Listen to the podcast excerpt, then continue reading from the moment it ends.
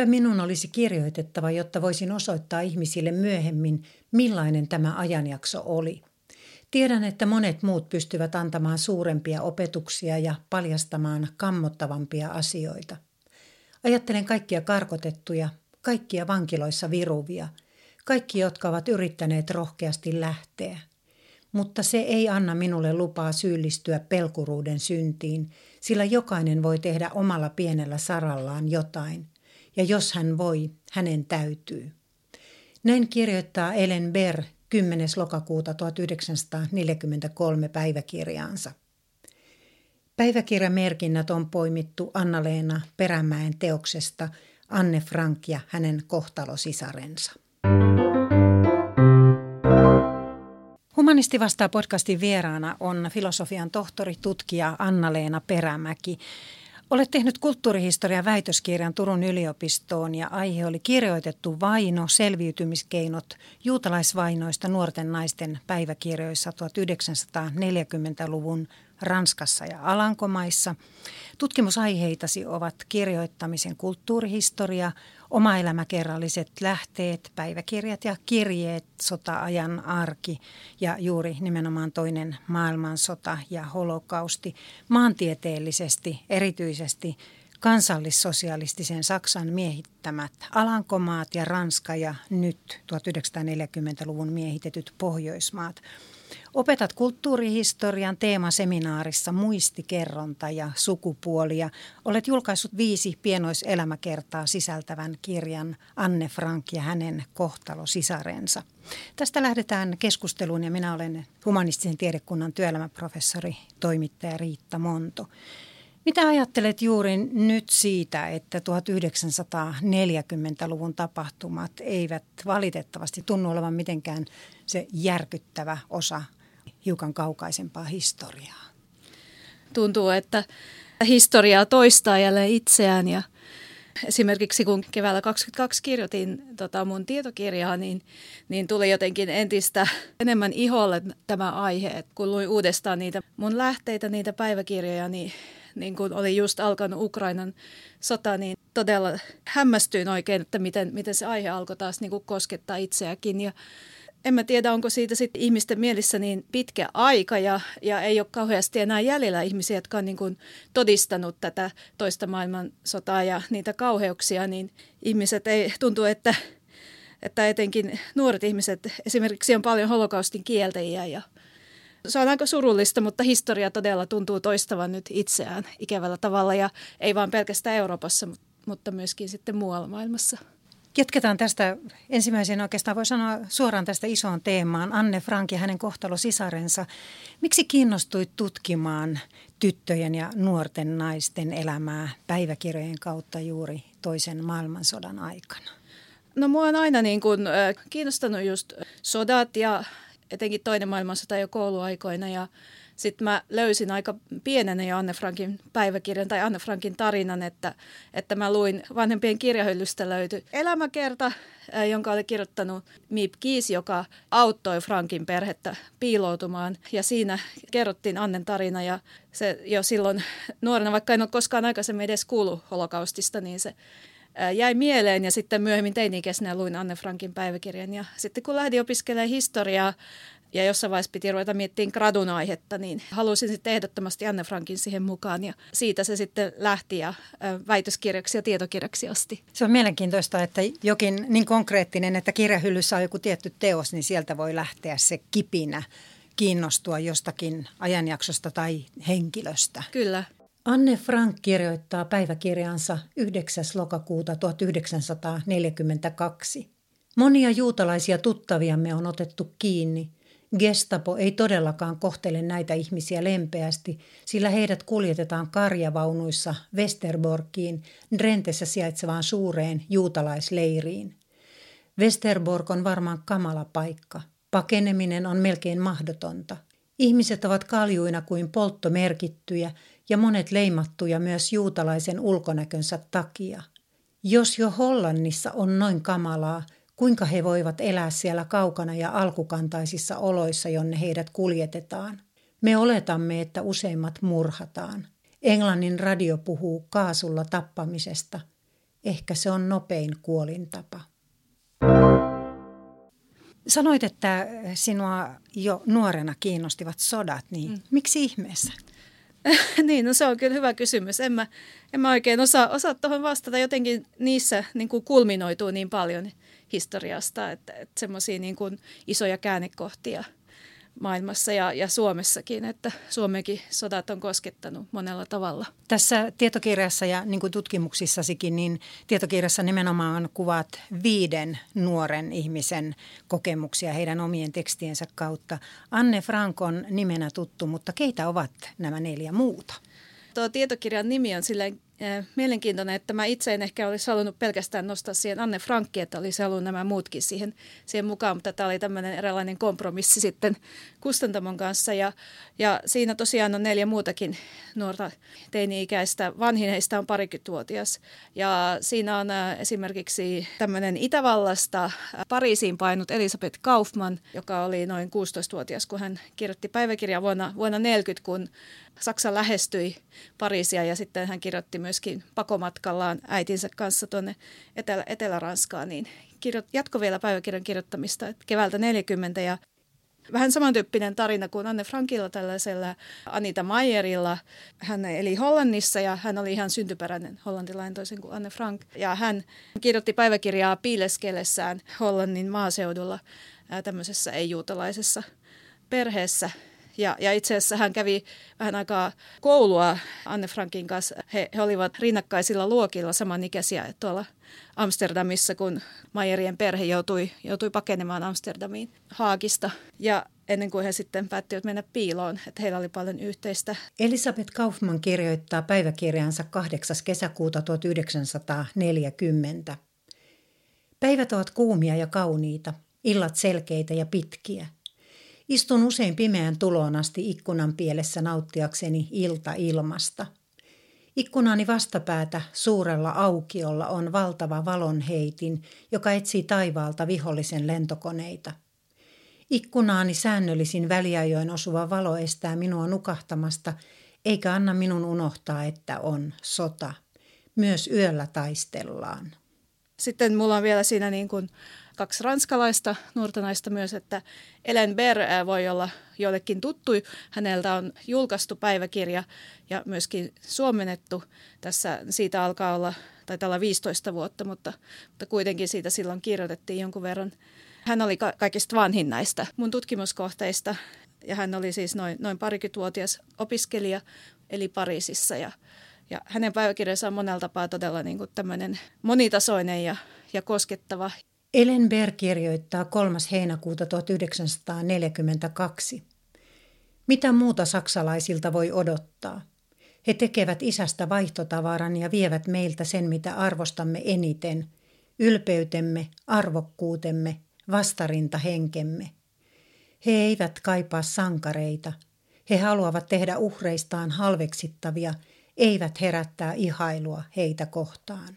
Ja sitten on vielä Isabel Zezion, joka oli teinityttö, eli myös Pariisissa syntyperäinen ranskalainen. Ja hän kirjoitti myöskin päiväkirjaa samoihin aikoihin kuin nämä muut. muut. Ja hän, hän oli sellaista aika tavallista koulutytön elämää, että jos ei tietäisi hänen taustoistaan, niin kun sitä päiväkirjaa alkaa lukemaan, niin ihmettelisi, että tai siis äh, voisi kuvitella, että tämä on ihan tavallisen nuoren naisen, siitä on vaikea saada selville, että hän oli oikeasti juutalainen, niin kuin sitten tapahtumat alkaa kärjistyä, että hänen vanhempansa joutui, joutui keskitysleirille, mutta hän itse sitten selvisi. Isabel Gesion kirjoittaa 23. heinäkuuta 1942 päiväkirjaansa. Olen yksin rakas päiväkirja, sillä vanhempani on vangittu vain viikko sitten, 16. heinäkuuta kello kolme. Kaipaan vanhempiani. Minulla ei ole rohkeutta kirjoittaa enempää – muuten itken liikaa. Eikö näissä muutenkin ollut, että kaikille juutalaisuus ei, ei lainkaan ollut semmoinen vahva osa identiteettiä ennen kuin se tässä tilanteessa ja vainojen kautta tuli vastaan? Juuri näin, että he oli hyvin tämmöisistä maallistuneista perheistä, niin kuin monet muutkin Länsi-Euroopan 1900-luvun alun, alun juutalaiset, että heille se uskonto ei näytellyt kovin tärkeää osaa elämässä, eikä, eikä juutalaisuus ollut mitenkään iso osa identiteettiä ennen kuin sitten sota ja vainot alkoivat. Mikä näille kaikille viidelle mielestäsi on erityisesti yhteistä tai niille havainnoille, joita he ovat tehneet päiväkirjoihin? No toki tämä niin kuin aika hyvin, hyvin samankaltainen tausta on yhteistä. Ja sitten myöskin mitä näistä päiväkirjoista löytyy, niin semmoinen niin kuin tietynlainen toivo kuitenkin ja jollain tapaa niin kuin positiivisuus, että he eivät tietenkään tienneet eh, täysin mitä oli edessä, mutta monille heistä kyllä oli niin kuin selvää, että tässä ei välttämättä asiat pääty mitenkään hyvin, mutta kuitenkin he jakso ylläpitää semmoista tulevaisuuden toivoa. Miten vahvasti uhka tai pelko heijastui heidän arkeensa? Kyllä sitäkin toki niissä, niissä teksteissä on, on, että pommitusten pelkoa ja ihan niin kuin muillakin sodan keskellä elävillä, mutta sitten toki myöskin tällaista niin kuin paljastumisen pelkoa, että esimerkiksi piilopaikka löydetään tai sitten, että ylipäätään jäädään kiinni, koska monet heistä eli vielä ihan niin kuin omassa kodissaan näennäisesti vapaina. Ellenberg kirjoittaa 3. heinäkuuta 1942 päiväkirjaansa. Jos kirjoitan muistiin kaikki nämä pikkuyksityiskohdat, se johtuu vain siitä, että elämä on ajanut meidät niin ahtaalle, että meistä on tullut paljon yhtenäisempiä ja kaikki pikkuseikat saavat valtavan merkityksen. Elämme tunnista tuntiin, emme enää viikosta viikkoon.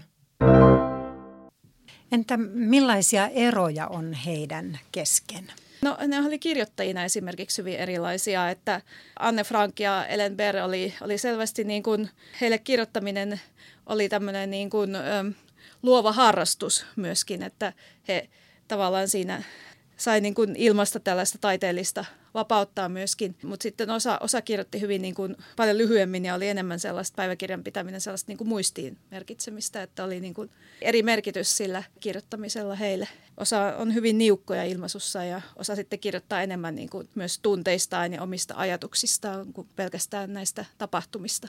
Millaiset asiat tekivät sinuun erityisen vaikutuksen, kun perehdyit näihin aitoihin aineistoihin?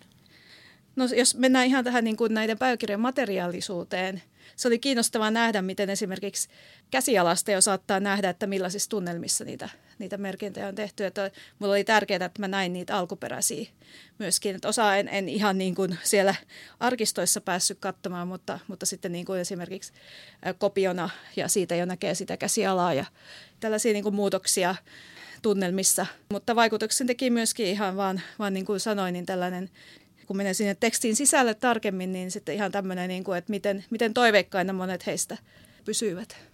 Millä tavoin tutkijana pääsit näihin aineistoihin käsiksi? Miten löysit kaiken materiaalin?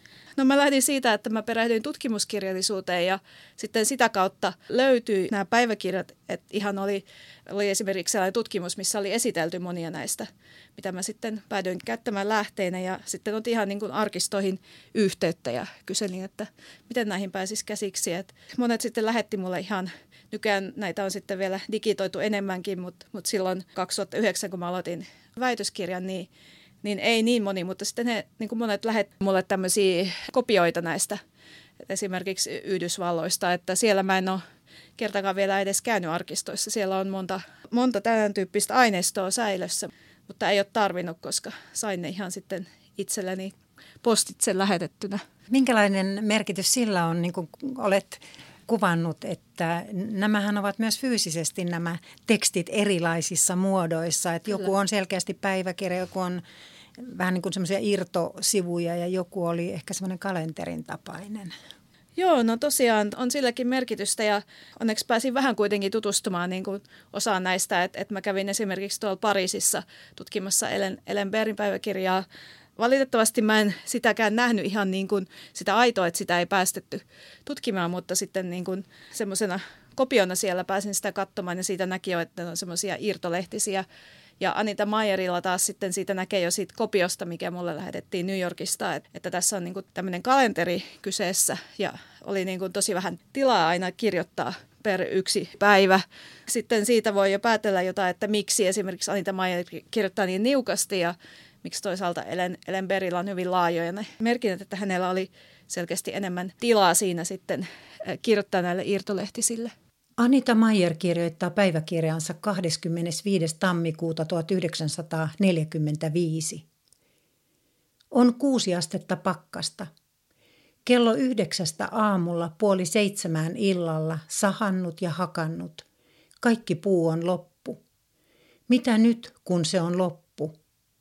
Noin kello kuusi lentopommi, Klaivits vallattu, seitsemän kilometriä Breslausta. Ellenberg kirjoittaa 23. heinäkuuta 1942 päiväkirjaansa. Kaiken päivää katkeamattomana virtana naisia, jotka ovat menettäneet lapsensa, miehiä, jotka ovat menettäneet vaimonsa, lapsia, jotka ovat menettäneet vanhempansa, ihmisiä, jotka tulevat kysymään tietoja lapsista ja vaimoista, toisia, jotka tarjoutuvat ottamaan heitä luokseen. Naiset itkevät, eilen yksi heistä oli pyörtynyt. Eilen saapui kokonainen junalastillinen lapsia Bordeauxsta ja Belfortista. Junia lähtee kuin kesäsiirtolaan, mutta se on kammottavaa. Dransiissa on naisia yöpaitasillaan. Muuan pikkutyttö tuli sanomaan, että häneltä oli viety isä ja äiti, eikä hänellä ollut enää ketään. Teksteissä näkyy se, että osa näistä päiväkirjan kirjoittajista on kirjoittanut ei itselleen ainoastaan, vaan niin, että ne tulisivat joskus muidenkin tietoon, jotta ihmiset saavat tietää, mitä tapahtuu. Kyllä, joo, joo se näkyy joissain näistä teksteistä, että just mitkä sitten lopulta päätyivät julkaistuiksikin, niin Anne Frank ja Ellen Bern, niin he todella halusivat myöskin jättää jälkeensä ei vaan lähimmille sukulaisilleen tai että kirjoittaisi vain itselle, vaan myös niin kuin ihan julkaista näitä tekstejään. Ja osa sitten taas selkeämmin oli niin kuin kirjoitti enemmän niin kuin ihan itseään, varten kuten esimerkiksi Anita Mayer, joka on myöhemmin sitten kertonutkin, että hän kirjoitti vaan niin kuin itselleen eikä miettinyt, että tämä myöhemmin sitten julkaistaisi mahdollisesti. Näitähän on myös julkaistu niin, että on julkaistu erilaisia versioita, että oliko se Anne Frankin isä, Joo. julkaisi Anne Frankin päiväkirjoista editoidun versio ja myöhemmin on nähty, että niissä on paljon muutakin. Kyllä vain. Että Anne Frankhan kirjoitti jo itse kahta eri versiota päiväkirjastaan, että hän halusi todella editoida itse näitä tekstejään jo siinä vaiheessa, kun kirjoitti. Toinen sitten oli niin kuin vähän henkilökohtaisempi ja toisesta versiosta sitten on, on selkeästi, mä oon niitä rinnakkaan lukenut, niin selkeästi sitten jo, jo jotain vähän niin kuin lievennetty, esimerkiksi mitä hän kirjoitti äidistään ja, ja muuta tällaista. Ja sitten Otto Frank, Anne Frankin isä sitten vielä editoi lisää, että poisti aika paljon esimerkiksi jotain seksuaalisuuteen liittyviä kohtia ja tämän tyyppistä. Ja hänellä oli siinä toimittaja sitten silloin heti sodan jälkeen niin kuin oli myöskin niin kuin mukana tässä editointiprosessissa, että ajateltiin vaan, että kaikki ei ollut sopivaa siihen aikaan julkaista. Päiväkirja ja kirjan materiaalit ovat arvokkaita tutkimusaineistoja. Mitä arvioisit, kun tänä päivänä ei niinkään kirjoiteta päiväkirjaa? Millä tavoin me saamme tietää esimerkiksi ukrainalaisten kokemuksista taikka Gaasassa lapset ja nuoret elävät siellä järkyttävissä olosuhteissa ja juutalaisia vainotaan, niin millä tavoin tieto siitä välittyy meille ja tuleville polville?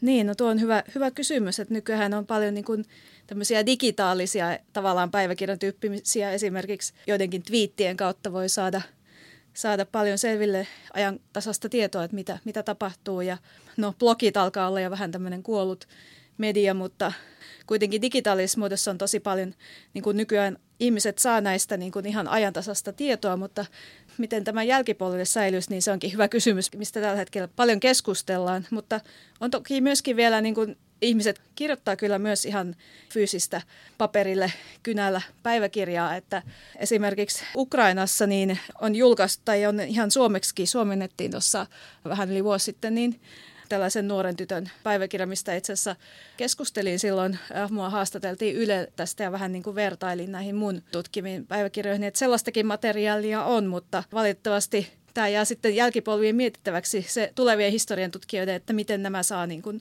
säilymään nämä kokemukset, kun ei enää niin paljon ole niin kuin ihan fyysisesti paperille, ei, ei jää mitään näistä. Humanisti vastaa podcastissa on aina pikavalinta osio, jossa on kymmenen eri vaihtoehtoparia ja tässä mennään nyt vähän kevyempiinkin aiheisiin, joita on näissä vaihtoehdoissa valittavanasi. Oletko valmis? Kyllä. Osallistua vai tarkkailla? Osallistua. Kumpaa on palkitsevampaa kirjoittaa, tutkimusta vai tietoteosta? Näistä on kyllä hyvin paha, paha valita, että mä vastaisin molemmat. Akateemiset juhlat vai lastenjuhlat? Akateemiset. Teetkö itse arjen tapahtumista merkintöjä päiväkirjaan vai sosiaaliseen mediaan? Sosiaaliseen mediaan. Kumpi on viihdyttävämpi kulttuurielämys tai oli? Barbie-elokuva vai Pikkunaisia Turun kaupungin teatterissa? Molemmat omalla tavalla viihdyttävimpiä, mutta vastaan ehkä kuitenkin Pikkunaisia. Kumpi on sinulle nykyisin kotoisampi murreympäristö, Etelä-Savo vai Varsinais-Suomi? Tässäkin voisi melkein vasta, vastata molemmat, koska perheessä on myös varsinaissuomalaista vaikutetta, mutta sanotaan nyt kuitenkin Etelä-Savo. Työhuone mieluummin kotona vai yliopistolla? Yliopistolla. Tieteen ykköskielenä Suomessa, pitääkö sen mielestäsi olla englanti vai suomi? Suomi. Kumpaan haluaisit seuraavaksi matkustaa? Amsterdamin Anne Frank-museon, jonka vitriinissä tosiaankin on Frankin alkuperäinen päiväkirja, vai juutalaisten muistomuseon New Yorkiin, jossa on Anita Mayerin ne alkuperäiset päiväkirjatekstit? juutalaisten muistomuseo New Yorkiin. Entä ikimuistoisempi matka, konferenssimatka 2013 Istanbuliin vai tutkimusmatka Pariisiin juuri sinne Ellen Berrin kaduille, joilla hän on kulkenut niiden aineistojen perässä? Istanbul. Sitten mennään toiseen teemaan, jota tällä hetkellä tutkit. Miehitysajan kokemukset Norjassa ja Tanskassa toisen maailmansodan aikana. Millainen on mielestäsi pohjoismainen näkökulma holokaustiin? Tosiaan harva Suomessa esimerkiksi on perehtynyt, että ihan tässä meidän naapurimaissakin oli toisen maailmansodan aikana juutalaisvainot käynnissä ja, ja Saksan miehitys. Mutta Norjassa ja Tanskassa oli huomattavasti vähemmän juutalaisväestöä kuin sitten esimerkiksi Ranskassa tai Hollannissa, mitä aiemmin tutkinut. Että se on vähän erilainen näkökulma ja myöskin Tanskassa pitkään juutalaiset saivat olla aika lailla rauhassa verrattuna sitten näihin äh, länsi, muihin Länsi-Euroopan maihin. Se on vähän niin kuin tämmöisen, tämmöinen marginaalisempi ilmiö, mutta, mutta kuitenkin heitäkin vainottiin ja äh, heitä sitten lähetettiin keskitysleirille ja Norjasta hyvin, hyvin harva sitten juutalaisista selvisi, että, että Tanskasta sitten monet pääsi pakoon tuonne, tuonne Ruotsiin sodan, sodan loppupuolella. Millaisia tarinoita, aineistoja olet tästä kohteesta löytänyt? No Norjasta on aika, yksi aika kiinnostava tämmöinen päiväkirja, Ruth Mayerin päiväkirja, joka on ihan julkaistu, mutta ei valitettavasti suomeksi ainakaan vielä. Hän oli alun perin Itävallasta ja, ja sitten vähän alle parikymppisenä hän pakeni sieltä miehitystä Norjaan ennen kuin sota oli vielä syttynyt ja, ja sitten hän kuitenkin joutui Norjassakin kokemaan Saksan, Saksan miehityksen lopulta vuodesta 40 alkaen ja hänen päiväkirjansa on, on kyllä tosi kiinnostava näkökulma tähän niin kuin Norjaan toisessa maailmansodassa. Ja tietysti hänen oma tarinansa on todella kiinnostava, että hän enimmäkseen Oslossa e- eli, mutta hän myöskin matkusteli ympäri Norjaa ja teki tällaisia niin kuin vapaaehtoistöitä. Ja sitten huomaa, että tosiaan vainot eivät aluksi iskeneet niin kovalla kouralla kuin esimerkiksi Ranskaan tai Hollantiin, mutta sitten lopulta hänet pidätettiin ja hän joutui keskitysleirille ja menehtyi sitten. Muistaakseni, olikohan sitten Auschwitzissa että hänellekin sitten lopulta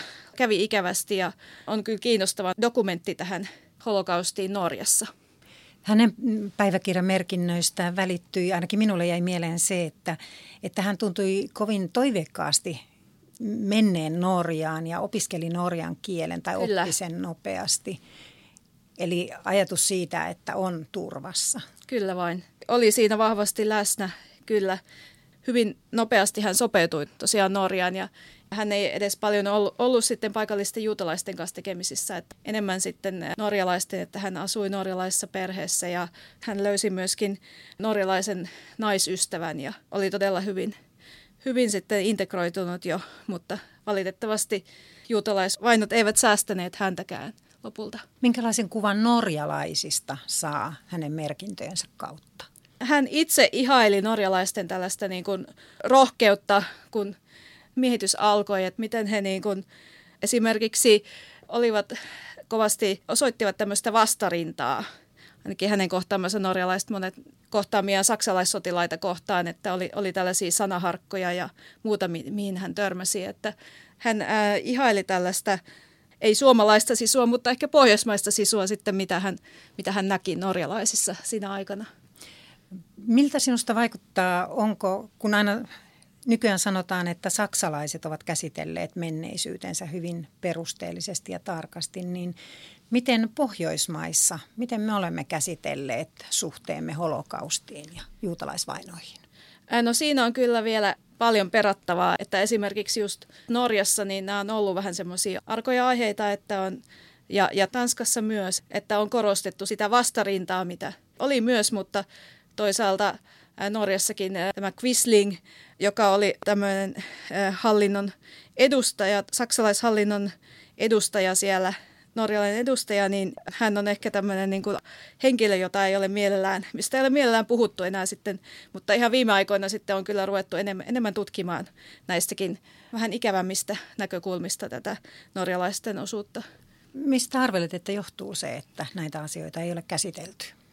Kun tämä, tämä aika, äh, miehitysaika oli hyvin vaikea, toki ja, ja sitten jälkikäteen on ehkä haluttu muistaa vaan se, että ennen kaikkea Norja oli Saksan miehittämä ja olosuhteille ei, ei oikein voinut mitään. Vähän niin kuin ehkä Suomessakin tämä aika, kun taistelimme Saksan rinnalla jatkosodassa, niin vähän samantyyppinen asenne sitten. Mutta mun mielestä on hyvä, että kun aika on kulunut, niin näitä on kuitenkin ruvettu enemmän, enemmän sitten penkomaan. Mitä mieltä olet siitä, että millä tavoin pitäisi Suomessa meidän tutkia suomalaisten suhtautumista juutalaisiin? Suomessakin tosiaan tämä on ollut, ollut vähän semmoinen aihe, että on jäänyt sitten näiden sodan sankaritekojen varjoon. Mutta kyllä, kyllä mun mielestä edelleen tässä niin kun, vaikka nykyään, nyt on sitten ilmestynyt aika paljon niin tutkimusta jo aiheesta ihan, että holokausti tai juutalaisvainot Suomessa ja näistä keskitysleirin lähetetyistä juutalaisista, niin edelleen mun mielestä tätä pitäisi kouluopetuksessa esimerkiksi korostaa ja tutkimuksessa tuoda lisää esille. Niin olet itse kirjoittanut, että aikana, jolloin niin juutalaisiin kuin muihin vähemmistöihin kohdistuvat rasistiset iskut ja terroriteot ovat yleistyneet Euroopassa ja maailmassa, on erityisen olennaista muistaa ja muistuttaa, mihin vastaava liikehdintä johti vain muutama sukupolvi sitten. Kyllä vain, Ju- juuri näin. Ja tosiaan myöskin Suomessa on tärkeää muistaa tämä.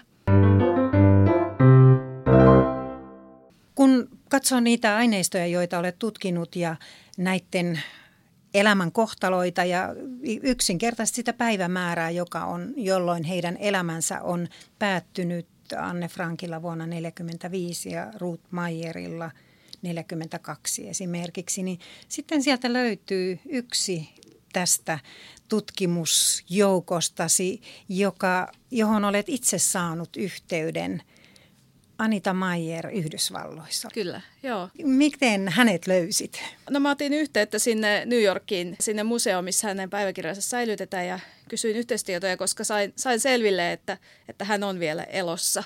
Ja, ja sitten sain hänen sähköpostiosoitteensa ja sitten vaihdeltiin sähköpostia ja, ja kysyin, että saako haastatella. Ja, ja haastattelin sitten häntä myöskin ihan sähköpostitse tuossa väitöskirjan ää, aika viime metreillä.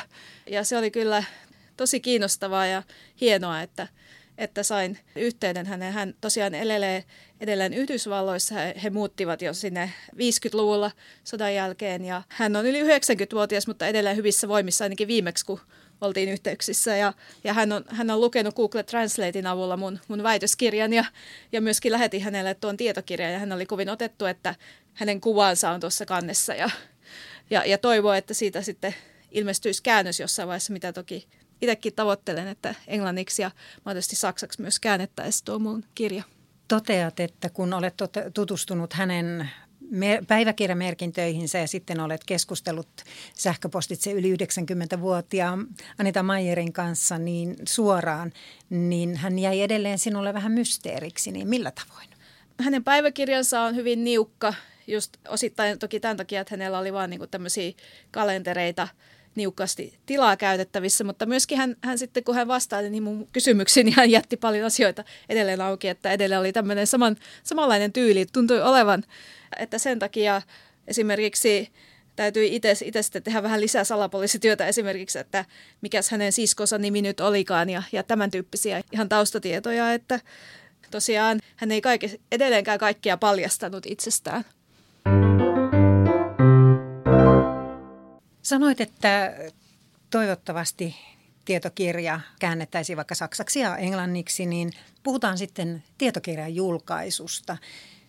Minkälainen kokemuksesi on tietokirjailijan asemasta? Täytyy sanoa, että tietokirjailijan asema ei ole valitettavasti kovin hyvä nykypäivänä, että niitä ilmestyy todella paljon Suomessa, mutta sitten esimerkiksi nämä hallituksen toimet on vaikuttanut, että pelkästään tietokirjojen kirjoittamisella hyvin harva tulee toimeen, koska No ensinnäkin äänikirjojen suosio toki on vaikuttanut siihen, että painettuja kirjoja mitä vähemmän ja niistä äänikirjoista tietokirjailija saa pienemmän tulon sitten kuin painetuista, mutta sitten tätä on vielä nyt sitten hankaloitetaan, kun tulee voimaan tämä, että äänikirjojen lukijatkin saa sitten oman osuutensa tästä potista, mitä en pidä kovin hyvänä asiana. Ja sitten myöskin kirjastojen tukia tällaisille vähälevikkisille kirjoille, niin sekin nyt sitten aiotaan leikata pois.